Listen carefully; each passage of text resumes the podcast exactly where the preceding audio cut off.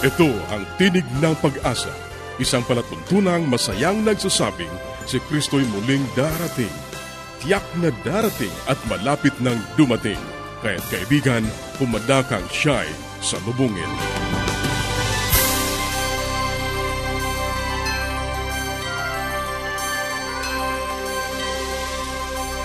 Ang programang ito ay inihahatid ng Adventist World Radio. At ako ang iyong kaibigan, Nar Caranza. Nag-aanyaya na samahan niyo kaming muli sa tatlumpung minutong paghahatid ng mga mahalagang kaalaman sa kalusugan, masaya at matatag na sambahayan at higit sa lahat sa pagtuklas ng pag-asa na nagmumula sa salita ng Diyos.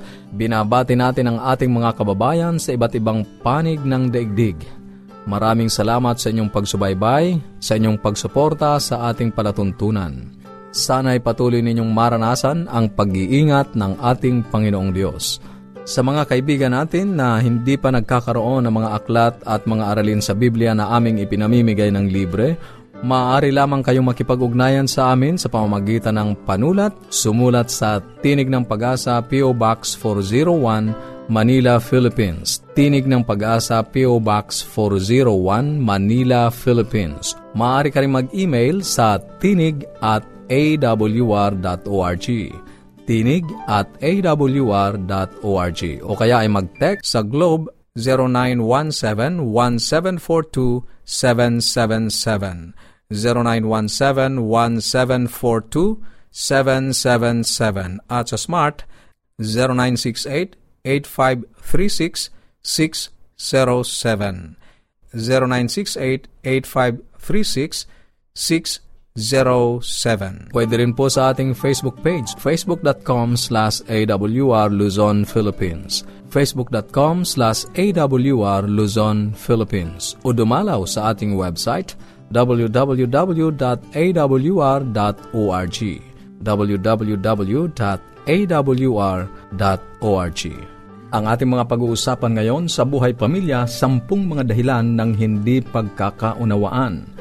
Sa gabay sa kalusugan, mga sintomas at komplikasyon ng diabetes. At sa ating pag-aaral ng salita ng Diyos, patuloy nating tatalakayin ang mga paksang may kinalaman sa pagiging katiwala. Yan ang ating mga pag-uusapan dito pa rin sa Tinig ng Pag-asa. Manatili kang nakikinig.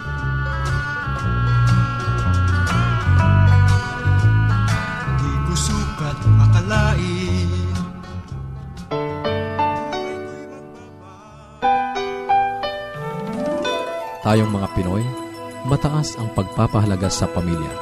Walang hindi kagawin, lahat kakayanin. Kahit buhay, itataya natin. Kahit anong hirap, kahit anong bigat, wala yan basta't para sa pamilya. Magandang araw po sa inyong lahat, mga kaibigan. Ito po si Jun Banag na muling nag-uulat sa inyo tungkol sa pamamahala sa tahanan. At ang ating nakaraan po, kung inyong napakinggan ang serye ng ating isinagawa ay ang pamamahala na nagsisimula sa pagpaplano, mula sa pagkabinata at dalaga, at pagkatapos ay pag-oorganisa ng ating mga tahanan.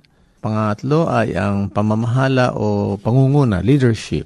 At ang huli ay paano natin i-control ang ating mga gawain sa tahanan upang ma-meet natin yung ating uh, mga pangarap, vision natin, yung ating mission and goals and objectives.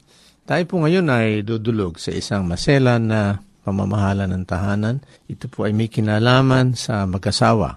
At ating pag-uusapan o pag-inventaryo natin ang ating pagkakaroon ng isang may bahay o asawang lalaki. Ang lahat po ng mag-asawa ay katulad na isang sasakyan, na dadaan tayo sa humps at ang tawag po natin dito ay we bumps into bad things. Ibig sabihin, nakakamit tayo o ng mga bagay na hindi sang-ayon sa ating mga pinaplano. At ito'y nagpapahirap sa ating pagiging isang may asawa. Aking pong itatanong sa inyo, ayan, paano kayo mag-iimbentaryo ng mga bagay na nakakapinsala o nakakasira sa inyong pagmamahalan? Ang bawat mag-asawa ay may kanya-kanyang listahan o unique na listahan ng mga problema. Ngunit aking babanggitin sa inyo mga ilang bagay na maaring kayo ay involved din sa mga bagay na ito. Nais ko na unang-unang tanong sa inyo ay, Madalas ba tayong magkasalungatan sa isa't isa bilang mag-asawa? Pangalawa, tayo po ba'y nababagabag ng mga pangangailangan sa pinansyal? Pangatlo, tayo po ay meron bang power struggle? Pagtutunggali kung sino ang mas makapangyarihan. Ang pangapat ay lahat tayo ay abalang-abala sa ating maraming mga schedule na dapat gampanan mula umaga hanggang gabi. At ang panglima, ay kasama ang ating hanap buhay. Nandoon ang ating pressure. Kaya maka, minsan ay nag-uuwi pa tayo ng mga gawain sa tahanan at kung gabi na tayo natutulog, bukas na umaga ay maaga na tayong gigising upang gampanan ulit ang gawain. Inuna ko ang limang ito sapagkat ito sa tingin ko ay mahalaga sa atin. Sa mga susunod pong diskusyon ay pag-usapan natin iba pang mga bagay. Babalik tayo sa number one. Pag napansin natin na tayo madalas nag-aaway, o nagsasagutan. Ito ay nagkakaroon ng isang negative na impresyon sa bawat isa. At kadalasan natutulog tayo ng hindi nag-iimikan, hindi nag-uusap, babangon sa umaga. At kung meron na tayong mga supling o mga kasama sa bahay, sila ang ating sinasabihan sa pagkatayo natin mag-usap sa isa't isa. At sila ay nalalagay sa gitna sa isang kalagayan na napakahirap. Sila man ay ating mga extended family o mga anak. At madalas ay sinasabi natin sa ating mga anak, o sabihin mo sa daddy mo, sabi naman nung daddy, o sabihin mo sa mami mo, ganito. Nakakaroon tayo ng distance sa isa. Ang pangatlo ay power struggle o paghahanap ng paraan para manguna na ano pa at uh, ang isa, isa ay natitreaten.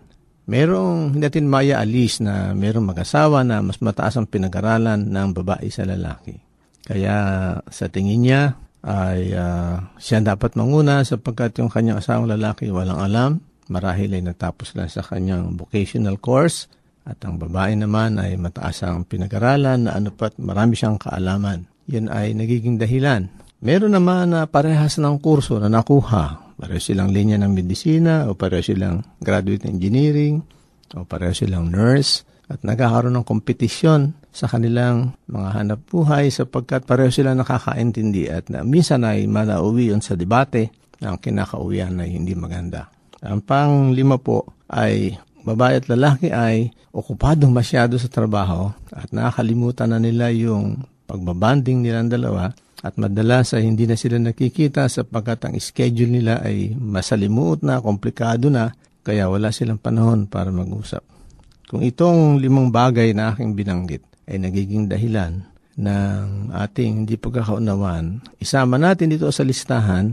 Kung ako po ang masusunod ay ilista nyo itong lima na ito at pagkatapos ay ilagay nyo ng check. Ibig sabihin ay yun ang nagiging dahilan. Kung hindi ay lampasan po natin at dumako tayo sa iba pang bagay. Sa mga susunod pong pag-aaral natin ay dadako naman tayo sa susunod na lima na sa palagay natin ay nagiging dahilan ng ating hindi pagkakaunawaan.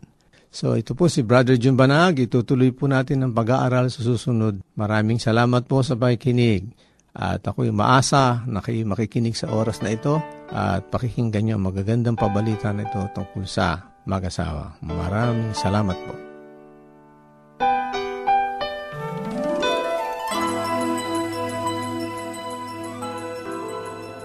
Yes! Dad and Mom are coming. I wish my parents will come too. The best way to spend time? It's with family. Adventists care. Patuloy kang nakikinig sa Tinig ng Pag-asa. Kung mayroon ka mga katanungan o anuman ang nais mong iparating sa amin o kung nais mong magkaroon ng libreng aklat na aming ipinamimigay, sumulat ka lamang sa Tinig ng Pag-asa, P O Box four oh one, Manila, Philippines. Tinig ng Pag-asa, P O Box four oh one, Manila, Philippines. O mag-email sa tinig at a w r dot org. Tinig at a w r dot org. Maaari ka rin mag-text sa Globe zero nine one seven one seven four two seven seven seven. zero nine one seven one seven four two seven seven seven. At sa Smart zero nine six eight eight five three six six seven. zero nine six eight eight five three six six zero seven. Susunod, ang gabay sa kalusugan. Isang magandang araw po muli sa ating mga kababayan, sa mga tagapakinig natin, sa Middle East, no, ang mga naglalakbay sa dagat or mga seaman, ating mga kababayan, at uh, yung nasa ibang parte ng Pilipinas na nakikinig din sa ating programa. Ako po'y bumabati sa inyo ng isang magandang araw at sana po'y nasa mabuti kayong kalusugan. Ako po si Doctor Linda Limbarona. Nung pong nagdaang araw, pinag-usapan naman natin ang diabetes, no? Una, yung mga types ng diabetes. Pangalawang araw, pinag-usapan po natin yung kung ano ba ang abnormal levels at kung bakit tumataas. Ngayon po naman, pag-usapan natin ano po ba ang symptoms ng diabetes. At sinabi ko nga, may iba-ibang stages ng diabetes. Kahit po sa mga doctors, ito po ay medyo bago lang na prinsipyo or isang kaalaman na kahit hindi pa mataas ang sugar mo, ay pwede ka nang tawagin na pre-diabetes stage na at pwede nang pag-ingatan na huwag nang magkaroon ng diabetes dahil kumbaga sa isang paglalakbay, pagka po na-discover na mataas na ang iyong blood sugar, eh medyo malayo-layo na ang naabot nun. Ibig sabihin, meron pang paraan na kahit mas maaga ay ma-detect na agad ang diabetes at ma-prevent dahil nga sabi ko, lifelong disease po ito. At kung malaman po ninyo na mataas ang inyong blood sugar, ano po ang nararamdaman? Kasi alam nyo, marami akong pasyente sa clinic, lalo na po yung nagpupunta sa overseas. At ayaw po nilang maniwala or ayaw tanggapin na sila ay may diabetes dahil ang sabi nila, ako naman po ay walang nararamdaman at pag ako naman po ay nagkasugat, madali naman pong gumaling ang aking sugat, no? Kasi yung mga iba, yun nga ang nagiging basihan kasi marami po tayong nababalitaan na napuputulan ng paa or may mga sugat na hindi gumagaling dahil sa diabetes. At sinasabi ko po sa kanila, huwag nyo na pong hintayin na umabot yun dahil yun na po ay end stage na po ng diabetes yun or malala na po pagka ganon. At mainam po na hanggat maaga, asukal pa lamang ang tumataas sa dugo at wala pa kayong nararamdaman, eh na-detect na. At ito po ay kailangan ng gamutin. Kaya sana po, kung alam ninyo, mataas ang sugar nyo, kahit wala po kayong nararamdaman, ito po ay gamutin na ninyo. Dahil ang findings po nila sa research, pagka kahit mga limang taon na wala kang nararamdaman, pero mataas ang sugar mo, no? Meaning more than one hundred forty or one hundred forty-five milligrams percent, ay may mga komplikasyon na pong nagaganap sa katawan. Ang mga ugat sa paa, ugat sa utak, ugat sa puso, yung maliliit na ugat ay tumitigas po siya or nagiging arteriosclerosis.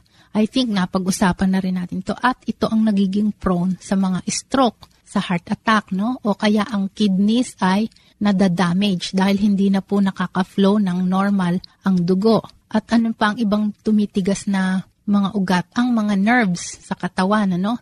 Kaya yung mga iba pong may diabetes ay ang dinadaing po nila ay pulikat o kaya namamanhid, walang pakiramdam. Kaya dyan na nga po darating ang mga komplikasyon. At yung pong mga komplikasyon na yan ay gawa nga po nitong hindi pagkakakontrol ng blood sugar, no? At uh, ito naman ay sa susunod na natin pag-uusapan kasi maganda rin itong topic na to.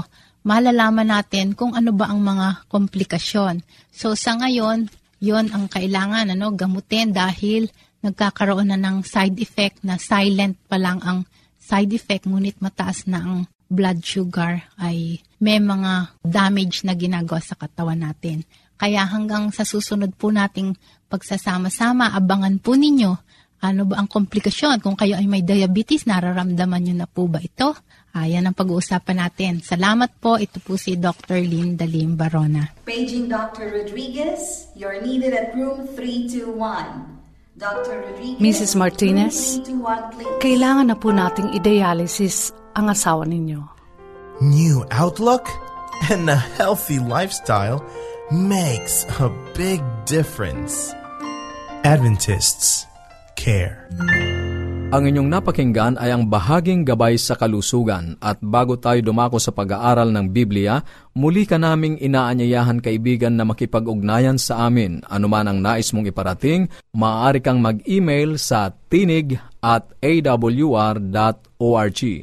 tinig at a w r dot org o kaya ay mag-text sa Globe zero nine one seven one seven four two seven seven seven zero nine one seven, one seven four two, seven seven seven at sa Smart zero nine six eight, eight five three six, six zero seven zero nine six eight, eight five three six, six zero seven O kaya'y magpadala ka ng mensahe sa ating Facebook page facebook.com slash AWR Luzon, Philippines facebook.com slash AWR Luzon, Philippines Dadako na tayo sa pag-aaral ng Biblia.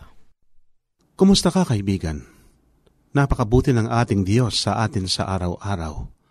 Nanupat Kanyang pinaparanas sa atin ang Kanyang dakilang pag-ibig, ang Kanyang maraming pagkapala, at ang Kanyang pag-ingat sa atin sa araw-araw.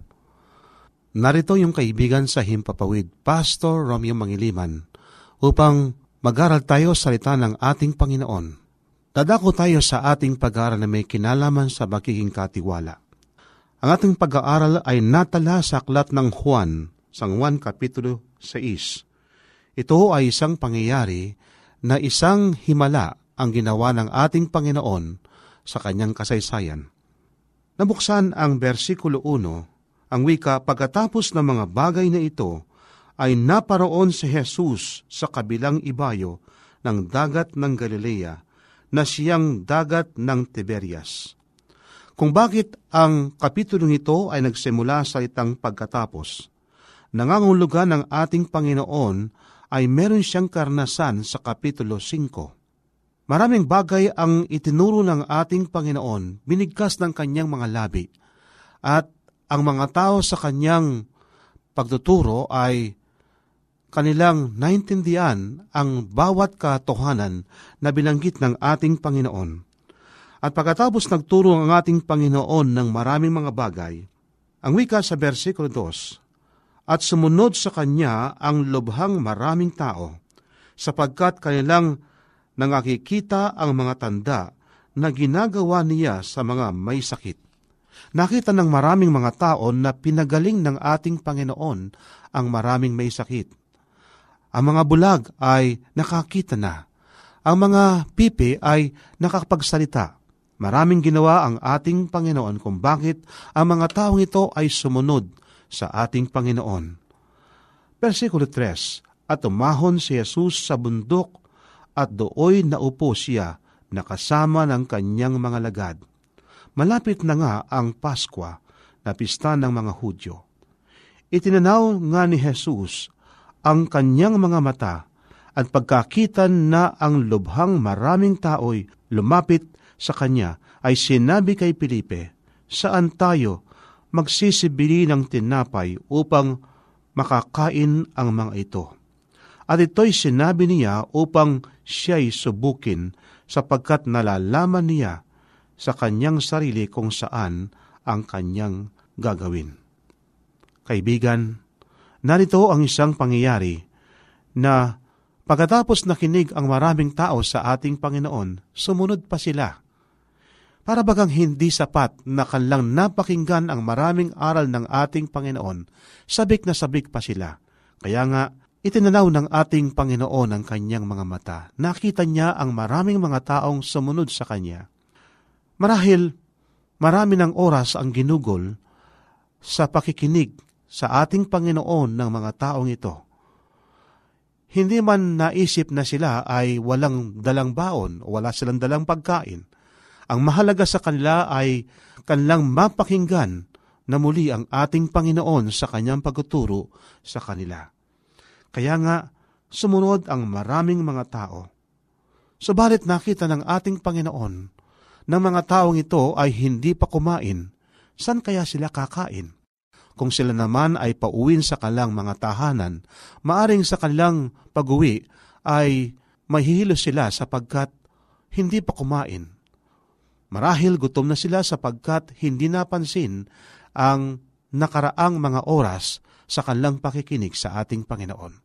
Kaya noong itinanaw ng ating Panginoon ang kanyang mga mata, ang tanong niya kay Pilipe na kanyang alagad, saan ba tayo kukuha ng maraming tinapay upang pakakainin ang mga taong ito? Alam ng ating Panginoon ang kanyang gagawin, subalit nais ng Panginoon na kanyang subukin ang kanyang alagad. kaibigan, bilang alagad ng ating Panginoon, bilang tagasunod ng ating Panginoong Hesus, tayo rin ay nakakaranas ng pagsubok. Pagsubok upang sa ganon tayo ay lalong titibay sa ating mga pananampalataya sa ating Panginoon. Naranasan ni Haring David, ayon sa kasaysayan, na noong naranasan ang dakilang pag-ibig ng ating Panginoon, ang kanyang biyaya, para sa kanya ang nawika niya sa Psalms twenty-three, ang Panginoon ang aking pastol, hindi ako magkukulang. Ang alagad ng ating Panginoon na ito na si Felipe, kasama niya ang kanyang guro, ang kanyang Panginoon, bakit siya mag-iisip ng kakulangan sa kanyang pagkain o sa kanyang pangangailangan o sa pangangailangan din ng iba? Kaibigan, kung kasama mo ang Panginoon, hindi ka magkukulang. Sapagkat ang Panginoon, siya ang pinanggagalingan ng maraming pagkapala. Na wika ni Apostol Pablo sa kanyang sulat. Ang wika niya sa Filipos four nineteen, at pupunan ng Panginoon ang ating kailangan ayon sa kayamanan ni Kristo Jesus. At ang wika pa ni Haring David sa kanyang sulat, mga awit thirty-seven versikulo twenty-five, ang wika sa atin, ako'y naging bata at ngayon matanda. Hindi ko pa nakitang matuwid pinabayaan ni ang kanyang mga anak ay nagpanimos ng tinapay. Kaya isang leksyon ang gustong ituro ng ating Panginoon kay Felipe. Versikulo seven, sumagot si Felipe sa kanya, hindi magkakasya sa kanila ang dalawang daang denaryong tinapay upang makakain ng kaunti ang bawat isa. Sinabi sa kanya ng isa sa kanyang mga alagad, si Andres, na kapatid ni Simon Pedro, may isang batang lalaki rito na mayroong limang tinapay na sebada at dalawang isda, datapwat gaano na ang mga ito sa kanyang karamihan. Sinabi ni Jesus, inyong paupuin ang mga tao. Madamo nga sa dakong iyon, kaya't nagsiupo ang mga lalaki na may limang libo ang bilang. Merong isang alagad naman ang ating Panginoon, ang pangalan niya ay si Andres. Siya ay kapatid ni Simon Pedro. Tatlong beses lang na nabanggit sa Biblia ang kanyang karanasan. Ang una noong kanyang dinala ang kanyang kapatid sa ating Panginoon, pagkatapos kanyang pinakilala sa ating Panginoon. At ang pangalawang kanyang karanasan, noong kanyang dinala sa ating Panginoon ang mga Grego na nagtatanong, nais nilang malaman kung sino ang ating Panginoon. At sa pagkakataong ito ay noong dinala ni Andres ang isang bata na merong dalang limang tinapay at dalawang isda sa ating Panginoon. At ang batang ito, marahil, naisip niya na siya ay magtatagal sa kanyang pakikinig sa ating Panginoon. Kaya nagbaon siya. At ang kanyang baon ay limang tinapay at dalawang isda. At ang batang ito, na noong narinig niya ang ating Panginoon, na pagkatapos kanyang naranasan ang dakilang pag-ibig ng ating Panginoon at kanyang naintindihan, anuman ang nasa kanya ay kanyang ibinigay na muli sa ating Panginoon. Kaibigan, ang turo ng bahaging ito ng ating Biblia, anuman ang meron tayo na ating ibabalik sa ating Panginoon, at kapag ka ating naibalik sa ating Panginoon, kanyang pagpapalain ito, hindi lang tayong makikinabang, kundi pa naman marami ang makikinabang. Samantala, si Andres, nagugol niya ang kanyang panahon na ilapit ang maraming tao sa ating Panginoon. Ang batang ito na merong dalang limang tinapay at dalawang isda, sa kanyang pusong hindi makasarili, ay kanyang ibinalik sa Panginoon ang pagkapalang iyon. Kaya nga, hindi lang siya ang kumain, kundi pa naman maraming kumain. Ano kaya ang batang ito? Sasabihin niya, sige po, ang ibang tinapay ay akin at ang iba'y sa inyo. At saka ang isda, ano kaya kung ang isa pinagkaloob at ang isa ay sa kanya? Marahil, masabi natin, yung nasa kanya ay kukunin pa ng iba mga tao, aawayin siya upang makakain sila. Subalit ang taong ito, nung naranasan niya ang dakilang pag-ibig ng ating Panginoon, ang kanyang pusong makasarili ay nawala. Kaibigan, ganon ang isang taong nakaranas sa ating Panginoon. Ano man ang meron tayo, ating ibabalik sa ating Panginoon. Pararamin ng Panginoon ang ating ibinalik sa Kanya. Hindi lang tayo ang makikinabang, kundi pa naman marami ang makikinabang. Ganyan ang dahilan kung bakit tayo nilikha ng Panginoon. Nais ng Panginoon ang ating mga kamay ay marunong magbigay sa iba. Kapag ka ang ating mga kamay ay marunong ng magbigay para sa iba, at nakilala natin, hindi lang tayo ang nakikinabang sa maraming pagkapalang ipinagkakaloob ng ating Diyos. Sa ganong klaseng karanasan, ay mararanasan natin ang uri ng pagibigay ng ating Diyos sa maraming mga tao. Kaibigan, narito ang isang turo, isang mabuting katiwala, nais ng Diyos ang ating mga kamay ay marunong magbigay. Maraming salamat sa iyong pakikinig. Sana'y nakinabang ka sa ating mga pag-aaral. Muli ka naming inaanyayahan na makipag-ugnayan sa amin sa anumang katanungang nais mong iparating, gayon din kung nagnanais kang magkaroon ng mga libreng aklat at mga aralin sa Biblia. Sumulat ka lamang sa Tinig ng Pag-asa, P O Box four oh one, Manila, Philippines. Tinig ng Pag-asa, P O Box four oh one, Manila, Philippines. Maaari ka rin mag-email sa tinig at a w r dot org, tinig at a w r dot org, o magpadala ng mensahe sa ating Facebook account, facebook.com slash awr Luzon, Philippines, facebook.com slash awr Luzon, Philippines. Maaari ka rin mag-text sa Globe zero nine one seven one seven four two seven seven seven, zero nine one seven one seven four two seven seven seven, at sa Smart zero nine six eight eight five three six six zero seven, zero nine six eight eight five three six six zero seven. At upang ma-download ang mga hindi napakinggang programa, magtungo lamang sa ating website triple w dot a w r dot org, triple w dot a w r dot org. Sa mga kababayan nating nasa Estados Unidos, maaari nyo na ring mapakinggan sa inyong mga cellphone ang ating programa. Idaya lamang ang seven one two four three two nine nine seven five, seven one two four three two nine nine seven five. Ito pong muli ang iyong kaibigan, Nar Caranza, pansamantalang nagpapaalam.